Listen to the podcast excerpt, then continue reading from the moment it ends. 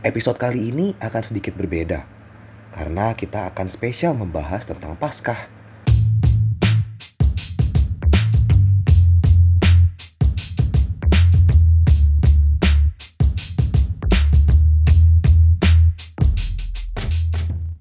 Nah, mengenai kebenaran tentang Paskah di dalam Perjanjian Lama memang ada dan itu harus dilaksanakan. Akan tetapi, di dalam Perjanjian Baru Allah tidak memberikan perintahnya. Dalam Keluaran pasal 12 ayat 1 sampai 28 dan ayat 43 sampai 51 ada tertulis mengenai ketetapan Paskah bagi bangsa Israel. Pada saat itu bangsa Israel berada di bawah perbudakan Mesir. Allah mengutus Musa untuk membebaskan bangsa Israel dari perbudakan itu dan membawa mereka keluar menuju ke tanah Kanaan. Akan tetapi Firaun, raja Mesir, menghalangi bangsa Israel itu keluar dari Mesir. Allah kemudian menurunkan tulah untuk menghukum bangsa Mesir. Pada tengah malam, tanggal 15 bulan Nisan, yaitu tepatnya tahun 1528 sebelum Masehi, yakni bulan April. Pada tulah yang terakhir, Allah membinasakan semua anak sulung di Mesir. Dari anak sulung raja sampai anak sulung rakyat Mesir. Bahkan sampai anak sulung ternak pun semuanya dibinasakan oleh Allah. Akan tetapi sebelum tulah itu berlangsung, Allah memberi satu ketetapan bagi bangsa Israel agar mengadakan perayaan Paskah. Perayaan ini dilaksanakan dengan menyembelih seekor anak domba. Darahnya dioleskan pada kedua tiang pintu dan ambang atas dari pintu itu sebagai tanda. Sehingga pada saat malam hari, ketika Tuhan melewati untuk menurunkan tulah kematian anak sulung, maka kematian anak sulung tidak akan menimpa rumah itu. Daging anak domba haruslah dipanggang, lalu dimakan sampai habis oleh setiap orang di rumah itu, sedangkan tulang-tulangnya tidak boleh ada yang dipatahkan. Apa yang masih tersisa haruslah dibakar sampai habis. Selanjutnya, bangsa Israel harus memakan roti yang tidak beragi selama tujuh hari serta sayur pahit. Ketetapan mengenai Paskah ini bagi bangsa Israel haruslah dilaksanakan secara turun-temurun seperti di dalam Keluaran pasal 12 ayat 14 dan Bilangan pasal 9 ayat 11. Jadi, perayaan atau ketetapan Paskah dalam Perjanjian Lama adalah untuk mengingat bahwa Allah telah melewatkan hukuman atau tulah kematian anak sulung yang menimpa Mesir.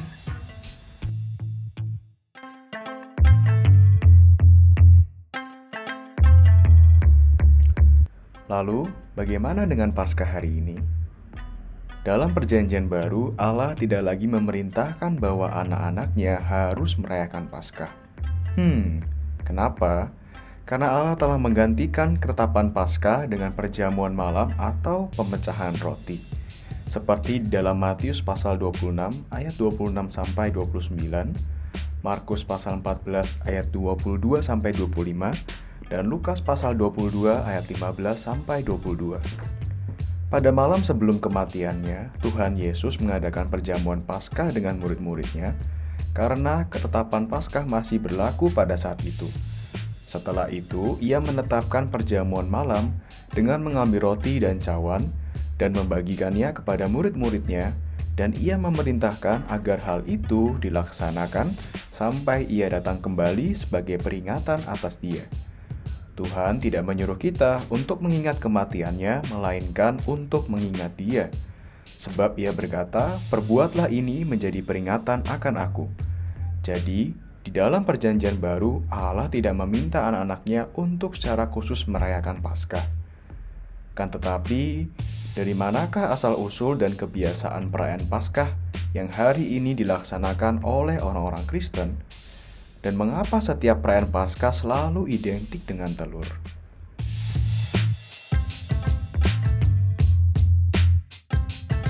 Sekarang bagaimana dengan istilah Easter? Easter adalah istilah Paskah dalam bahasa Inggris, berasal dari akar kata bahasa Proto-Germanik yang artinya to rise atau bangkit. Dalam bahasa Jerman kontemporer kata os dan dalam bahasa Inggris kata is, keduanya memiliki arti timur, suatu petunjuk arah saat matahari terbit, to rise, bangkit dari kegelapan malam dan menyongsong tibanya pagi hari. Inilah akar kata untuk Easter yang sering digunakan hingga sekarang, yang menunjuk pada fakta kebangkitan Tuhan Yesus Kristus dari kematian. Tanggal untuk hari Easter setiap tahun selalu berubah dan tidak sama, berbeda dengan hari Natal. Pasca tidak memiliki tanggal yang tetap, bulannya pun tidak tetap. Kadang jatuh pada bulan Maret, kadang bulan April. Mengapa demikian? Gereja mula-mula tidak pernah direpotkan dengan persoalan tanggal Paskah. Mereka merayakan Paskah setiap hari Minggu, yaitu hari terjadinya peristiwa kebangkitan Tuhan Yesus. Bagi mereka, setiap hari Minggu adalah hari Paskah. Baru pada abad kedua, mulai ada jemaat-jemaat Kristen yang mengkhususkan hari Minggu tertentu untuk dirayakan sebagai hari Paskah setahun sekali. Persoalan yang timbul kemudian adalah tanggal manakah yang sebaiknya dipilih sebagai hari Paskah tahunan itu? Jemaat Kristen Yahudi berpendapat bahwa Paskah sebaiknya dirayakan sebagai pengganti Paskah Yahudi. Jadi tanggalnya adalah hari ke-14 dalam bulan Nisan, yaitu bulan pertama dalam kalender Yahudi sesudah pembuangan Babel, bersamaan dengan bulan Maret dalam kalender Masehi tanpa mempersoalkan hari. Lain halnya dengan jemaat-jemaat Kristen yang berasal dari bangsa-bangsa non-Yahudi, mereka berpendapat bahwa Paskah dirayakan pada hari Minggu. Masalahnya, hari Minggu yang mana? Pada tahun 325, dalam persidangan gereja di Nikea, ditetapkan dengan resmi sebuah patokan bersama untuk menetapkan tanggal peringatan Paskah.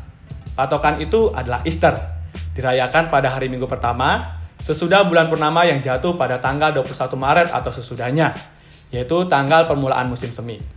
Apabila bulan purnama itu jatuh pada hari Minggu, maka pasca dirayakan pada hari Minggu berikutnya. Keputusan tersebut dipegang terus oleh semua gereja di dunia hingga saat ini. Dengan patokan itu, setiap tahun pasca jatuh antara tanggal 22 Maret sampai tanggal 25 April. Bulan purnama sudah dapat dihitung jauh hari di muka.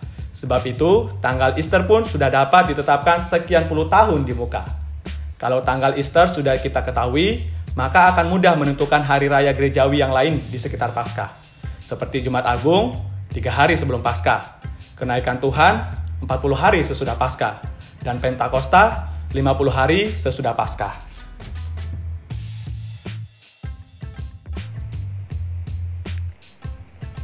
Banyak sekolah minggu dan anak-anak merayakan Paskah dengan pesta telur. Hmm, ada juga kelinci yang dipakai sebagai peragaan-peragaan Paskah. Asal mula penggunaan kelinci dan telur ini pun berbeda-beda ceritanya. Tetapi, apa sebenarnya hubungan antara Paskah dengan telur dan kelinci? Hubungan secara langsung sebenarnya tidak ada.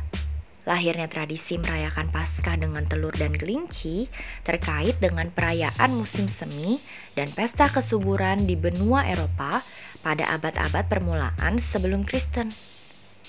Seorang sarjana Katolik, Santo Bet, yang hidup pada abad ke-8 meyakini bahwa hari raya Paskah atau yang orang pada umumnya sebut dengan Easter yang dirayakan oleh bangsa-bangsa Eropa diambil dari istilah Skandinavia yaitu Ostra atau Ostern atau Easter yang adalah dewi kesuburan dan dewi musim semi bangsa Anglo-Saxon.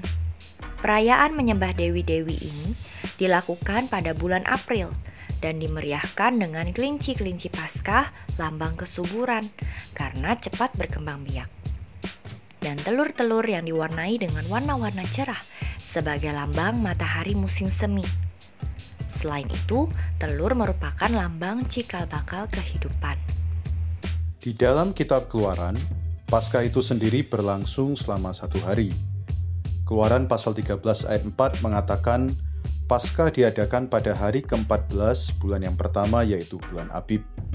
Berikutnya disambung oleh hari raya lain, yakni hari raya roti tidak beragi yang berlangsung selama tujuh hari. Bani Israel harus mengadakan hari raya roti tidak beragi yang berlangsung selama tujuh hari sebagai kelanjutan hari raya Paskah. Hari raya Paskah berlangsung selama satu hari, sedangkan hari raya roti tidak beragi menyambungnya selama tujuh hari. Sebab itu, Hari Raya Roti Tidak Beragi merupakan kelanjutan Hari Raya Paskah. Kita perlu mengetahui makna Hari Raya Roti Tidak Beragi ini sebagai kelanjutan dari Paskah.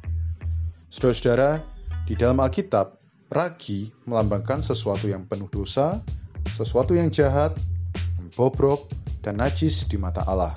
Anda dapat melihatnya di dalam kitab 1 Korintus pasal 5 ayat 6 dan ayat 8. Karena itu makan dengan roti yang tidak beragi berarti menyingkirkan semua hal yang penuh dengan dosa dan hal negatif lainnya. Sayangnya di dalam prakteknya hari ini banyak ragi dicampurkan ke dalam hal yang sejati dari diri Allah. Ada yang mengajarkan bahwa ragi itu baik karena akan membuat roti lebih mudah untuk dimakan dan dicerna. Namun jika kita melihat imamat pasal 2 ayat 4, Allah tidak mengizinkan ragi ditambahkan ke dalam roti sajian. Ketika kebangkitan Kristus ditambahkan ragi, maka kita mulai mengenal sesuatu dengan istilah dalam tanda kutip, quote-quote, Easter. Anda merayakan Paskah setahun sekali, masalahnya bagaimana kelanjutannya? Apakah dalam kehidupan sehari-hari Anda, Anda juga merayakan hari raya roti tidak beragi? Banyak orang Kristen merayakan kebangkitan Tuhan atau yang mereka sebut dengan Easter, namun tidak mengenal kuat kuasa kebangkitan Kristus. Jika kita mengenal kuat kuasa kebangkitan Kristus, maka di tiap pertemuan ibadah gereja akan menjadi pertemuan ibadah yang penuh kebangkitan, dan setiap hari akan menjadi hari kebangkitan.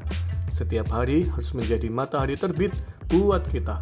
Tidak boleh ada matahari terbenam, karena kita memiliki hadirat dari Kristus yang bangkit.